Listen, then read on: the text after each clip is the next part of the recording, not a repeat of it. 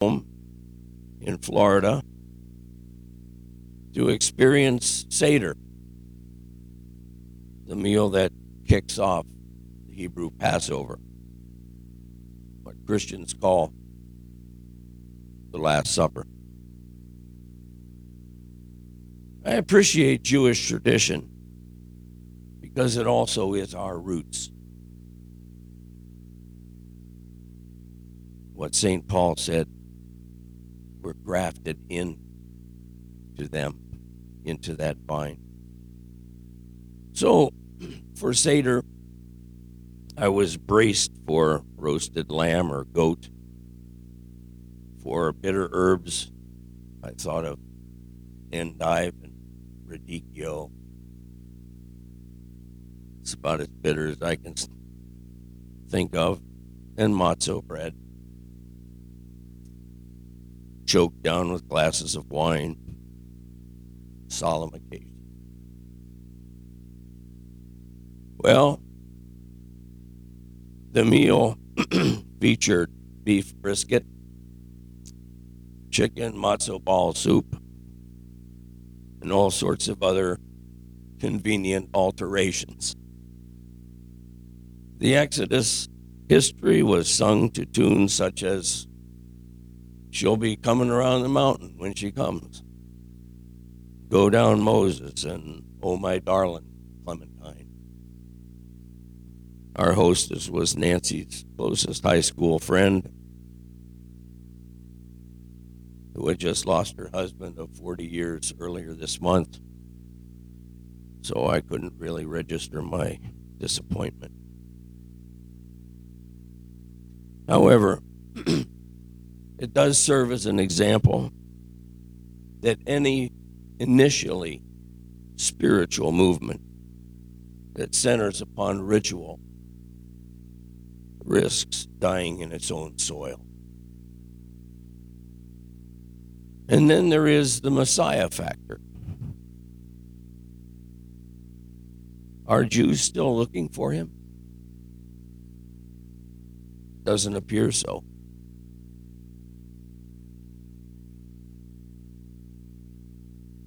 In my devotions, I spotted something for the first time. In Mark thirteen, one through four. As Jesus was leaving the temple, one of his disciples said to him, "Teacher, look at these beautiful stones and wonderful buildings." Jesus replied, "Do you see these huge buildings? They will certainly be torn down. Not one stone will be left in place." Later on, Jesus was sitting on the Mount of Olives across from the temple. Peter, James, John, and Andrew came to him in private. They asked, "When will these things happen? And what will be the sign that they are about to take place?"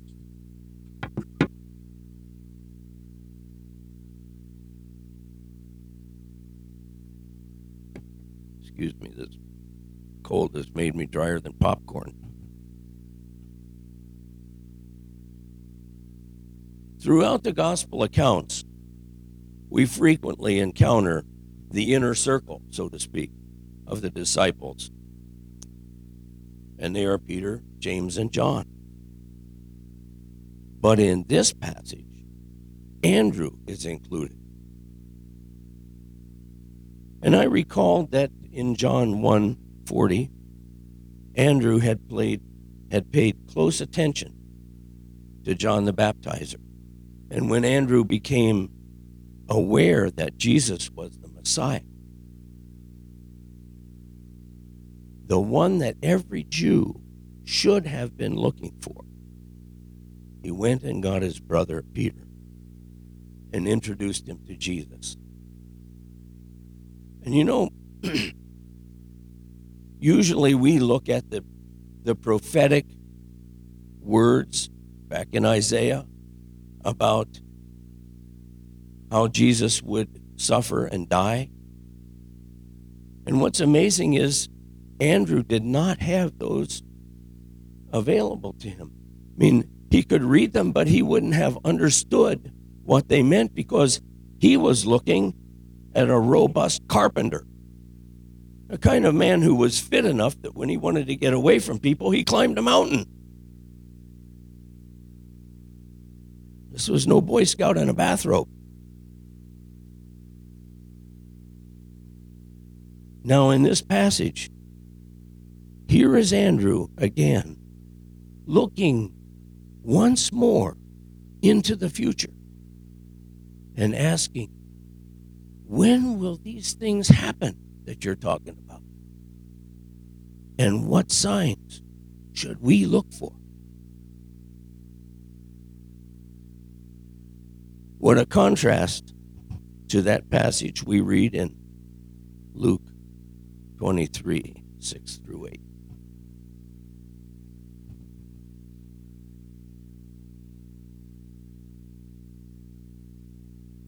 When Pilate heard this, he asked, "Is this man from Galilee?" Talking about Jesus. After Pilate learned that Jesus came from the region ruled by Herod, he sent him to Herod, who was in Jerusalem at that time. For a long time, Herod had wanted to see Jesus and was very happy because he finally had this chance. He had heard many things about Jesus and hoped to see him work a miracle. Here we see Herod, a true Jewish king, in Jerusalem. He's in the right place. For the Passover, he's there at the right time, pleased that he could see Jesus. The right attitude, and had been waiting to see him for a long time. The right expectation, and hoping to see him perform a miracle. Wrong reason. Wrong reason, because Jesus was not a traveling magician. He was becoming the King of all kings. It made me pause to consider how many people in our day never make connections with Jesus because they are too important, too proud, too preoccupied, too satisfied with who or what they are. And unlike Andrew, too myopic to wonder what is in the future or to realize the necessity of bringing people to Jesus. Amen. Usher.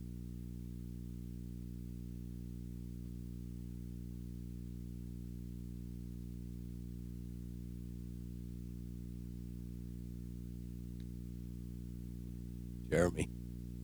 Great.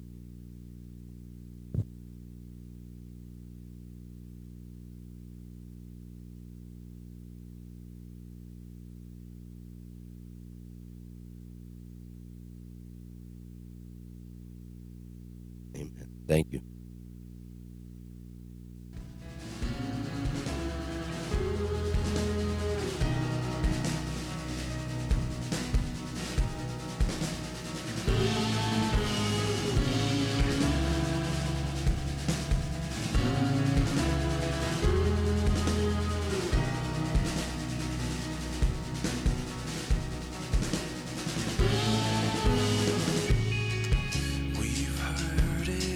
Oh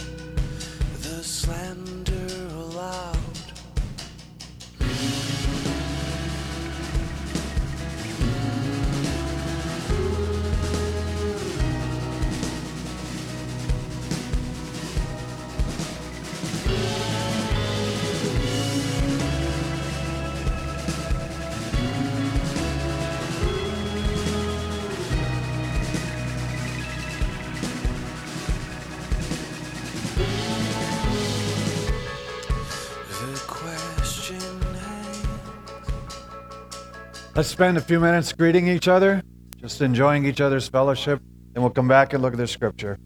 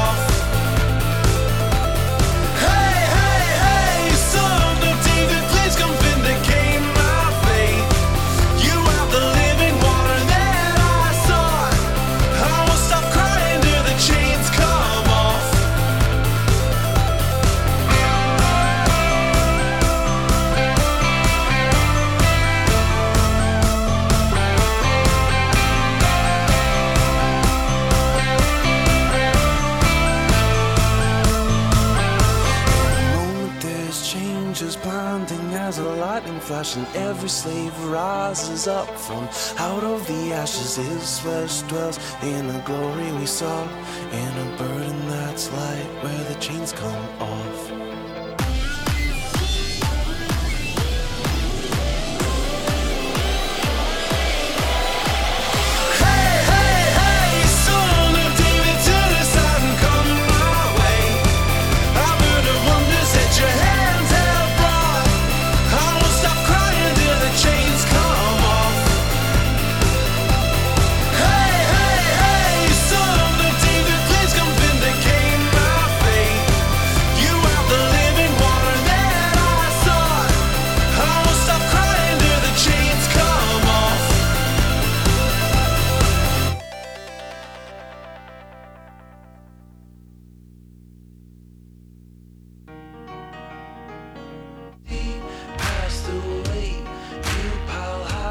Let's come back together.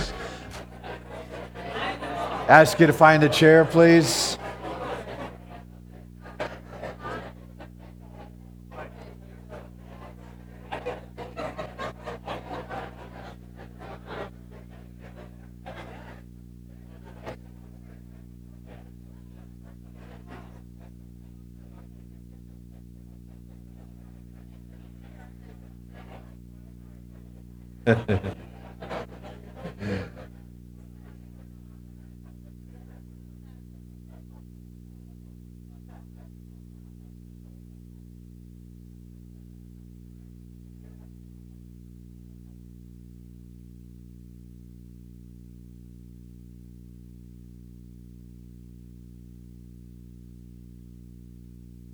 Many years ago on a Good Friday, I was, uh,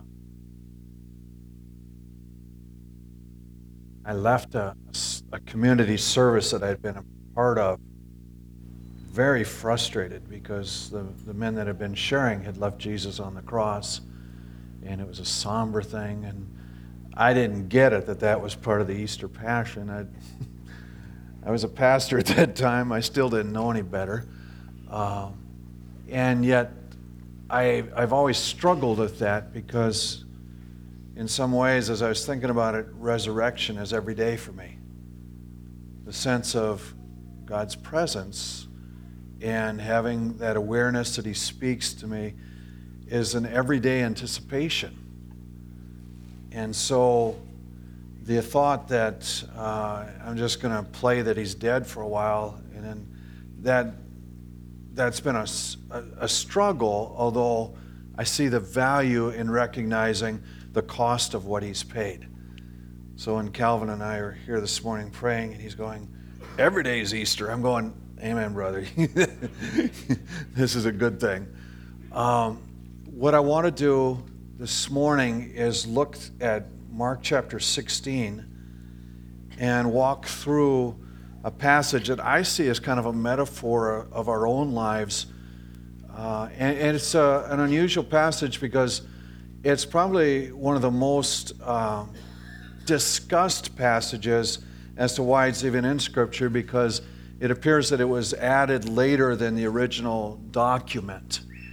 And uh, that this was discussed even in the second century, but through the ages, Christians historically have said it's still Scripture, whether it's it came a little later or not.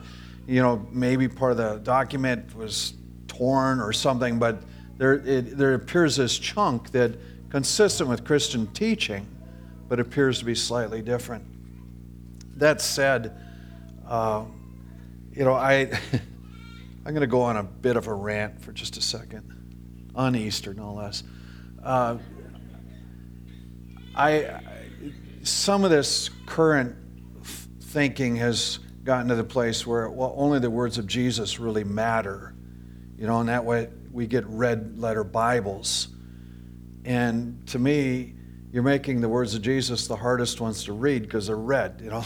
Leave me alone. I want to I want to read something that's black, you know, and white, and I can I can actually catch it, you know, and and. I'm done with that, but I, you know, it just, it's never made sense to me. Make the rest of it red, put that black if you really want to emphasize it. Um, I, you know, I've studied printing. I know what works, you know, and that black and white works. If you want to read it.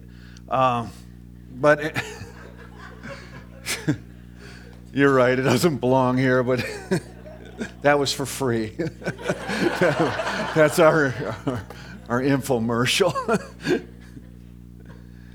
uh, it's good that you have Bibles, like Charlie was saying last week. Turn on your Bibles and you can read the black letter edition uh, before they wreck that. Uh, but I want to...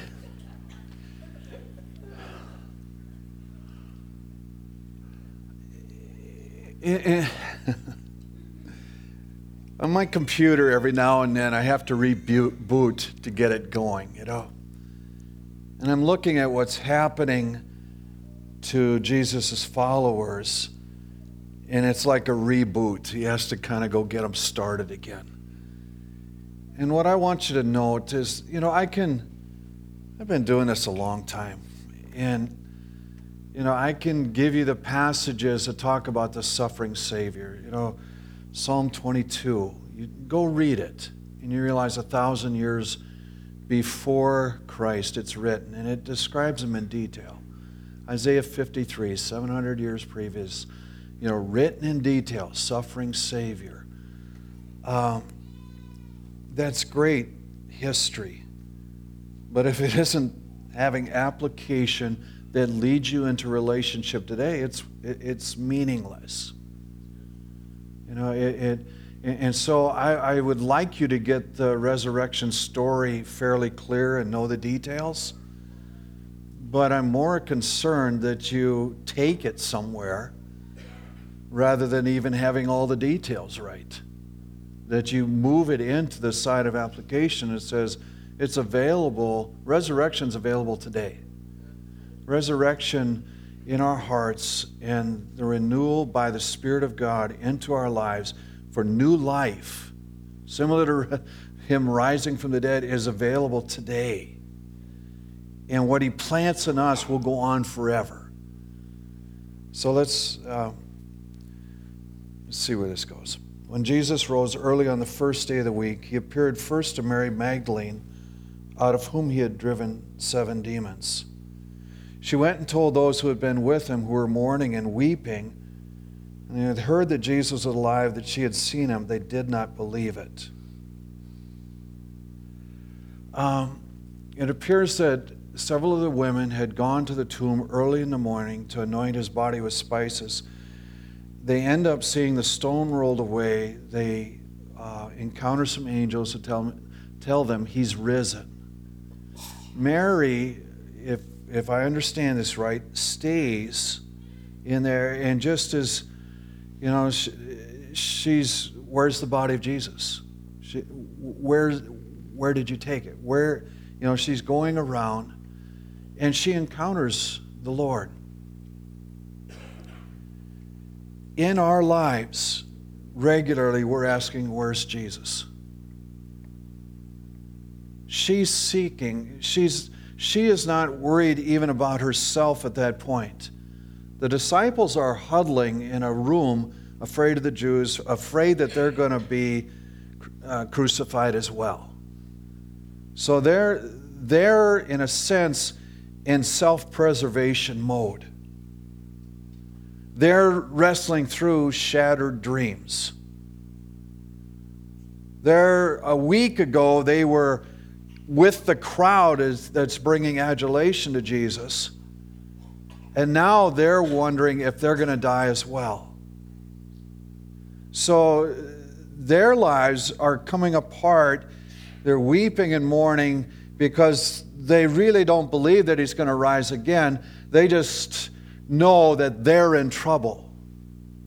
Mary, on the other hand, who has had her life transformed already by Christ, who's had the demons cast out, is not so concerned about her life at this point. She, in some ways, is seeking to honor him even in death by bringing the spices. It, it, it's the kind of thing that it's. She knows it's not about her, but she's she's seeking Jesus, which to me, in, in some ways, it's like, How many times in my life am I evaluating the circumstances in a self-preservation mode rather than asking, where's Jesus in this event? And so what I would suggest to you that out of this story that we could look for ourselves and say, you know, it, when, when I'm evaluating my relationships and they aren't going very well and somebody's saying stuff about me that, whether it's true or not, isn't good, and I'm wrestling with what am I going to do with this, I should be asking, where's Jesus in this?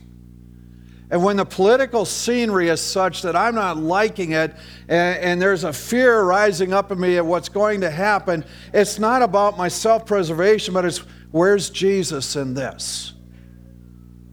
When, uh, when suddenly notoriety is gone and popularity is out the door and I'm wrestling with issues and going, where's Jesus in this? They had been... A week earlier, they've been discussing who is the greatest among them. And now it's just unraveling. When our finances are in such a place that, you know, it's like this is coming apart, the question is not self-preservation, it's where's Jesus in this? And if we will step into that kind of mindset, we have the opportunity of seeing Him. And that's the incredible thing to me.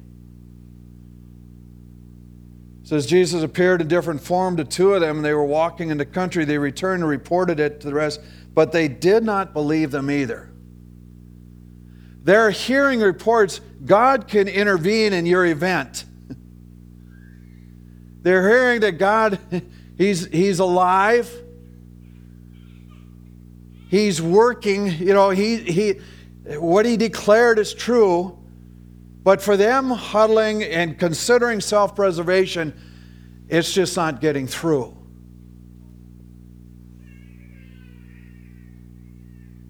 I'm convinced that much of the depression that we carry as people is because we fail to see God in the events. That we're looking at things that we don't know how we're going to fix and straighten out, and we we enter this situation without saying, where's Jesus? And without that sense of, of presence. And, and it does get very heavy and, and depressing. There's a tendency to huddle with those of like mind. But no good is coming out of that. Now here's... Here's the amazing thing. Even for those who didn't have their minds put together and weren't even asking the right questions, Jesus shows up. He appeared at eleven as they were eating. He rebuked them for their lack of faith and their stubborn refusal to believe those who had seen Him after He had risen. So He's saying, what you, what you have done isn't good, in this sense of, you know, weeping and wailing. Uh, it was fine for a day, but I'm back. Now, He's going, I told you I was going to rise again. I told you this was going to happen. I revealed myself to others. So the question, even like in our own lives, is, you know the stories all around you. You know the lives that are transformed. You know that He's invested in you in the past. You know His promises of working things for good in your life. So where do you get to ask, may I see Jesus in this? And allow Him to step in and reveal Himself even in those circumstances. Now they weren't, they weren't even crying out at this moment. And this is the joy of the story because Jesus invests Himself into them again, even though they aren't getting it. And quite honestly, that's happened in my life regularly. When I'm walking in a funk and I don't have this sense of God and I'm not looking for Him, I'm looking at myself, pity partying things, and yet He still steps in. It says, I have answers for this. And I am concerned over your life. And my love never fails. And I'm going to continue to invest in you. And so he steps into that situation. And that's the, the wonder of our salvation. Because most of us would say, yeah, I, I've stepped away a number of times. In fact, we don't want to admit how many or how deep. We'd be horrified if everyone else found out. And yet he is there. And he is willing to set us on course, to reboot our lives. He gets their attention. He says, this isn't going in the right direction. You need to believe. And then he says, go. And he gives them an assignment and just says, you need to go proclaim this. And then he promises them signs to follow. In other words, he says, I'm going to equip you and give you what you need to get this done. And then he's taken up to heaven. But at least at this point, they got it right. They didn't go back to the room and start whining and say, he's gone again. You know? They didn't go back and say, well, what are we going to do now? They, they realized he is faithful entirely.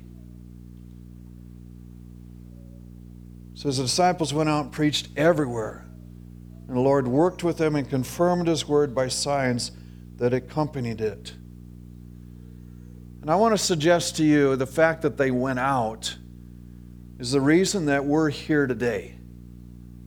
And the reason that our lives have been transformed by the same gospel. The reason that I can point to people in each row and say, you're different than you used to be. That I can, can walk through this congregation and point to different ones and say, I've seen transformation in you. Just like you can point at me and say, you're not the same guy you were a few years ago. Why is that?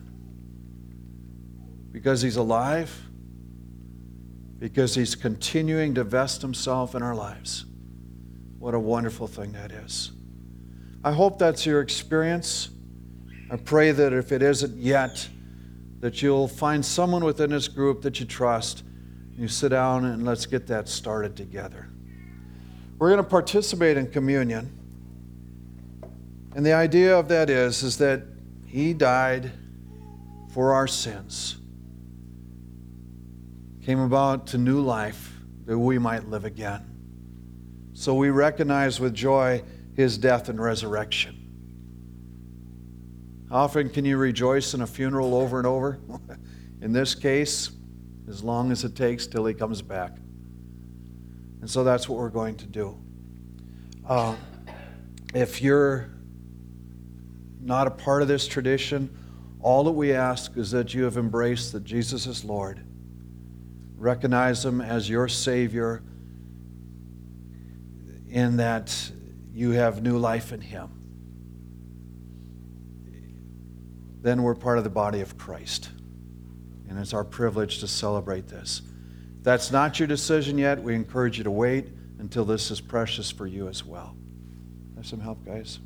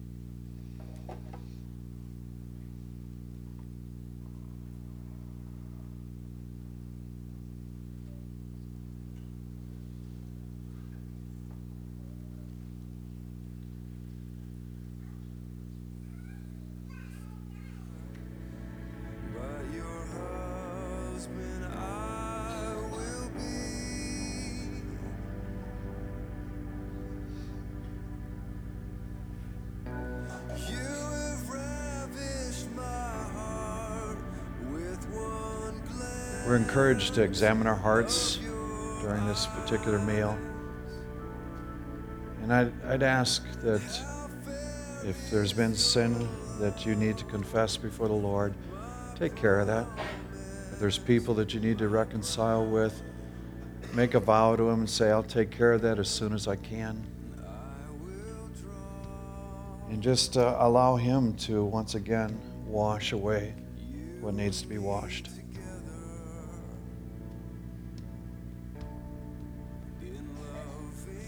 Been living in a sense of depression and, and realize that you haven't been asking God, where are you in this?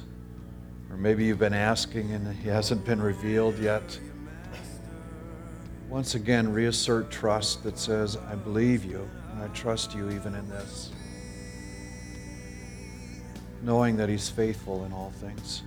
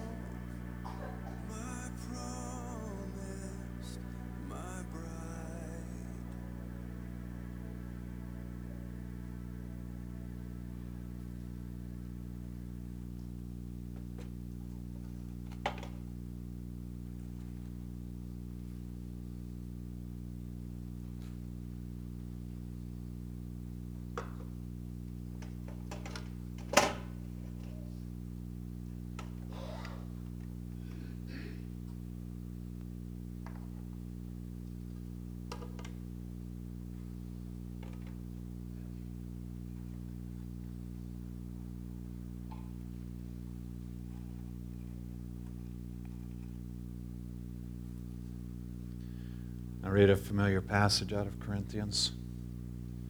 For I received from the Lord what I also passed on to you. The Lord Jesus, on the night He was betrayed, took bread, and when He had given thanks, He broke it and said, This is my body, which is for you. Do this in remembrance of me. Let's partake of the emblem of His broken body.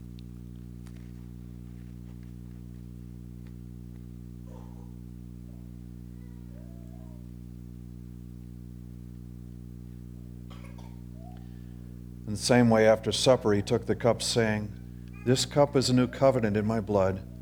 Do this whenever you drink it in remembrance of me. For whenever you eat this bread and drink this cup, you proclaim the Lord's death until He comes. Let's partake of the emblem of His shed blood. I'll ask the worship team to come back. Why don't you stand with me, please?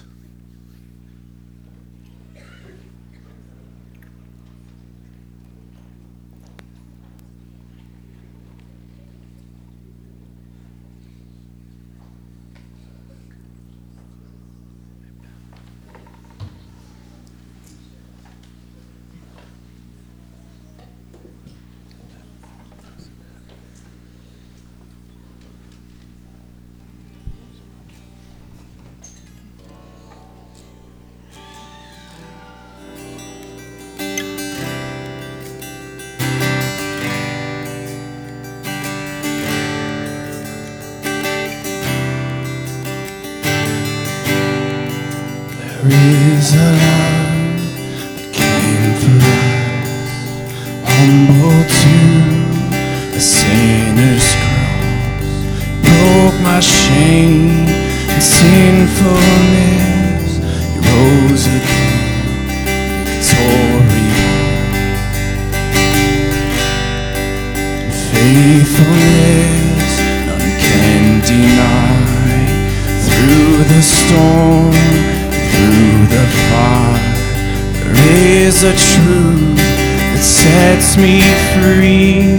Jesus Christ lives in me, and you are stronger, you are stronger. Sin is broken, you have saved me, and it is written, Christ is risen. Jesus, you are Lord of all, and you are stronger, you are stronger. Sin is broken, you have saved me, and it is written, Christ is risen. Jesus, you are Lord of all.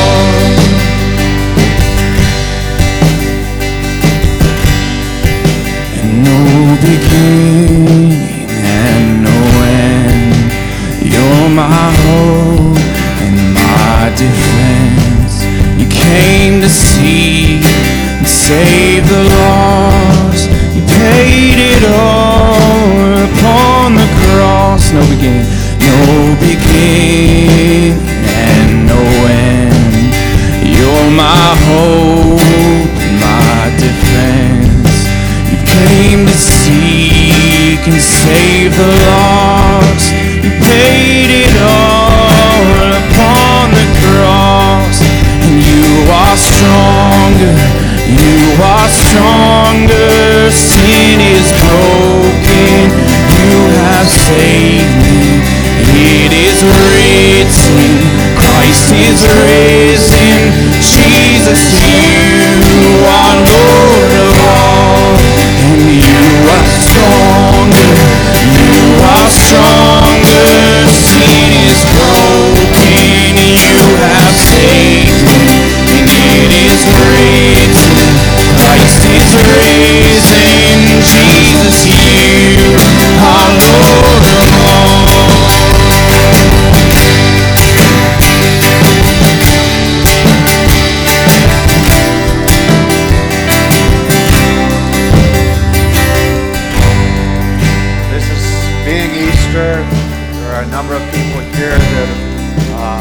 To have guests in their home, they've prepared extra. So if you need any kind of uh, help that way, that you would enjoy a meal with others today, uh, why don't you just, uh, I know Jeremy is offered, why don't you raise your hand? Michelle, and Castens, Brazers, raise your hands, guys. You see these guys? You can find them. Free meal. An awesome deal. Okay? I'll be over. No. I want to pray for God's blessing upon you, and then we'll release you. It's open-ended worship from here on. Uh, just have a great day together. And your blessing rests on these, your people. May they know the fullness of favor that you intend for their lives. May they live a transformed life by your mighty power. May they be set free from their sin. May they be set free to great exploits in you. As they go out into the fields of ministry with confidence of your resurrection, I pray that you'll give them deeds and words that reflect the growing kingdom that is yours. I pray that you'll enable them to carry out the supernatural.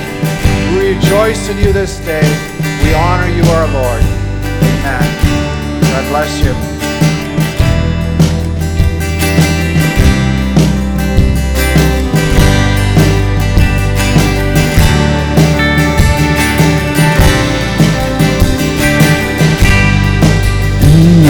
Beginning and no end, you're my hope and my defense. You came to seek and save the lost, paid it all upon the cross.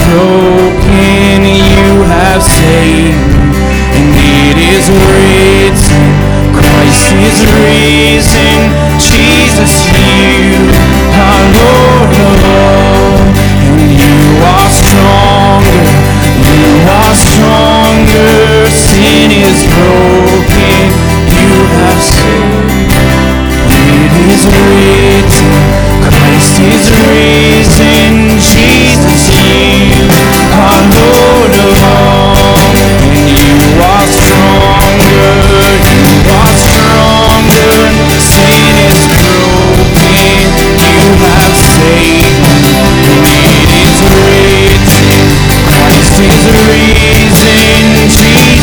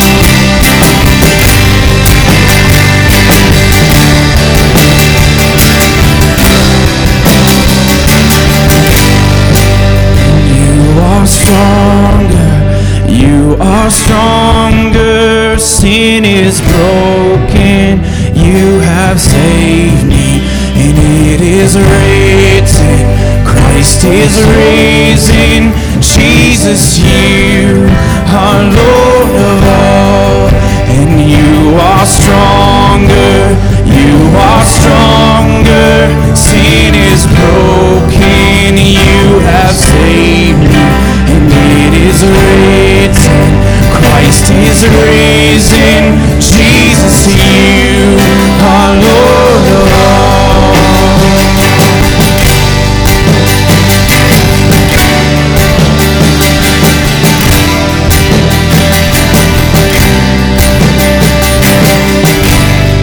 So let your name be lifted higher, be lifted higher, be lifted higher. Your name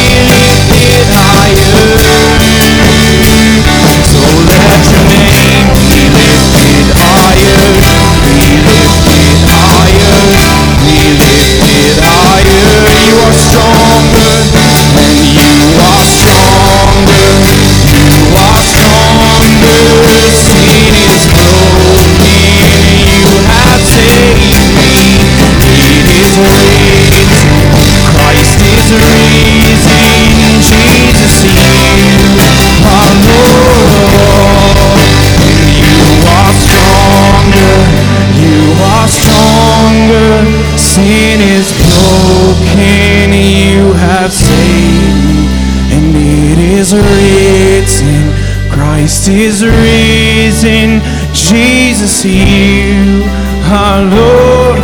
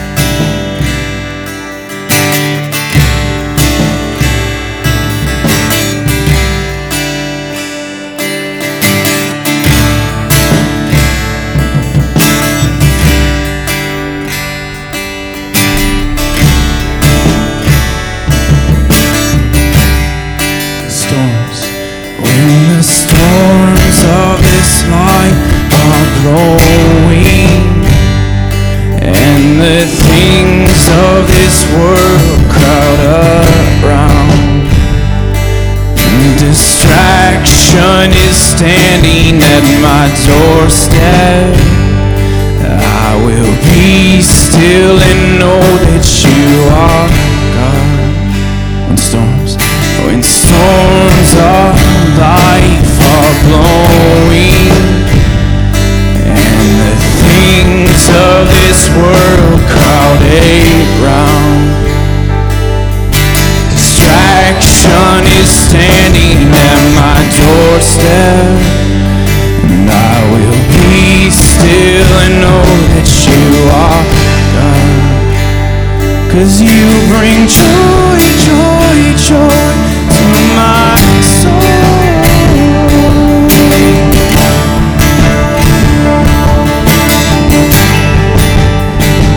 Yes, you bring joy, joy, joy to my soul.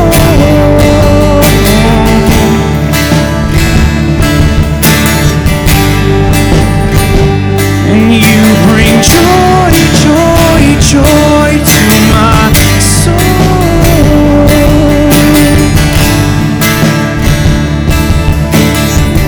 Though the earth, though the earth be thrown into the ocean, and the waters rage on every side, my life is protected by just one thing: a God who is with me and provides. Sing that again. Though the earth be thrown into the ocean, and the waters rage on every side, my life is protected by just one thing: a God who is with me and provides. 'Cause you bring joy, joy, joy to my soul.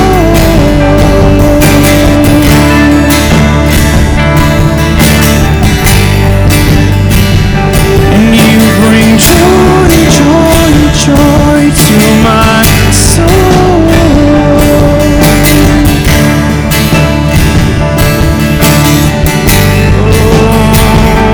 and you bring joy, joy, joy to my soul.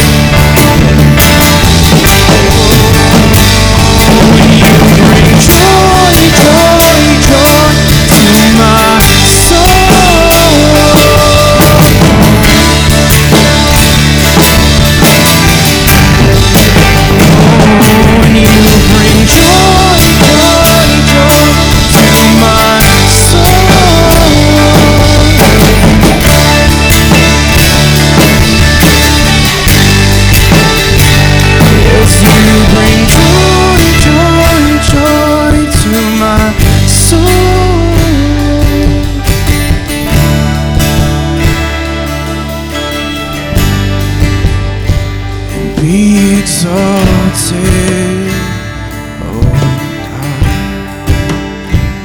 Be exalted in all the earth.